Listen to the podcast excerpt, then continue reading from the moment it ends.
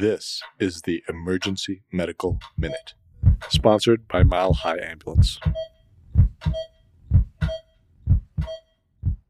So, I'll do a quick medical minute on how to properly apply painful stimuli to assess a patient's uh, level of consciousness. So it's something that is actually like super important when you have a patient is, you know, they're altered and we need to kind of assess very quickly are they alert, are they lethargic, obtunded or comatose, right? ALOC, that's kind of our acronym for that. And so the decision is are they obtunded or comatose based on do they respond to painful stimuli or not. And there's lots of different ways people have done this, but there's actually only three approved ways to actually do this. Does anyone know any of these ways that you actually can assess for central kind of brain activity? So, how to apply a central stimulus to determine a patient's level of consciousness? Does anyone know any of these ways? Sternal rub, that's one way. That is one approved way. The trapezius pinch, that's another one, and there's one more.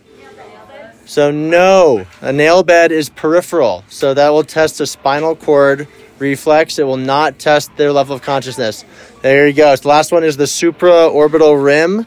So, that is another central stimulus. So, I, I just say that because that is really important. And so, if you're trying to do like a, a, toenail, you know, pinch or a nipple pinch or pinching the patient somewhere else, like, yeah, right. It's that is not actually assessing their level of consciousness. It's not a central stimulus.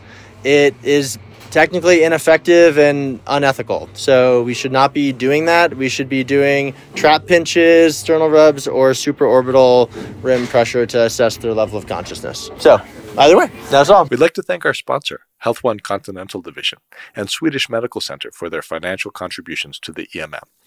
Donations from them and listeners like you make it possible for us to fulfill our mission of producing and spreading free medical education to the masses. If you enjoy our show, please consider making a one time or recurring donation to help cover our operational costs and keep the EMM awesome. Click on the link in our show notes to make a donation. Thank you for listening.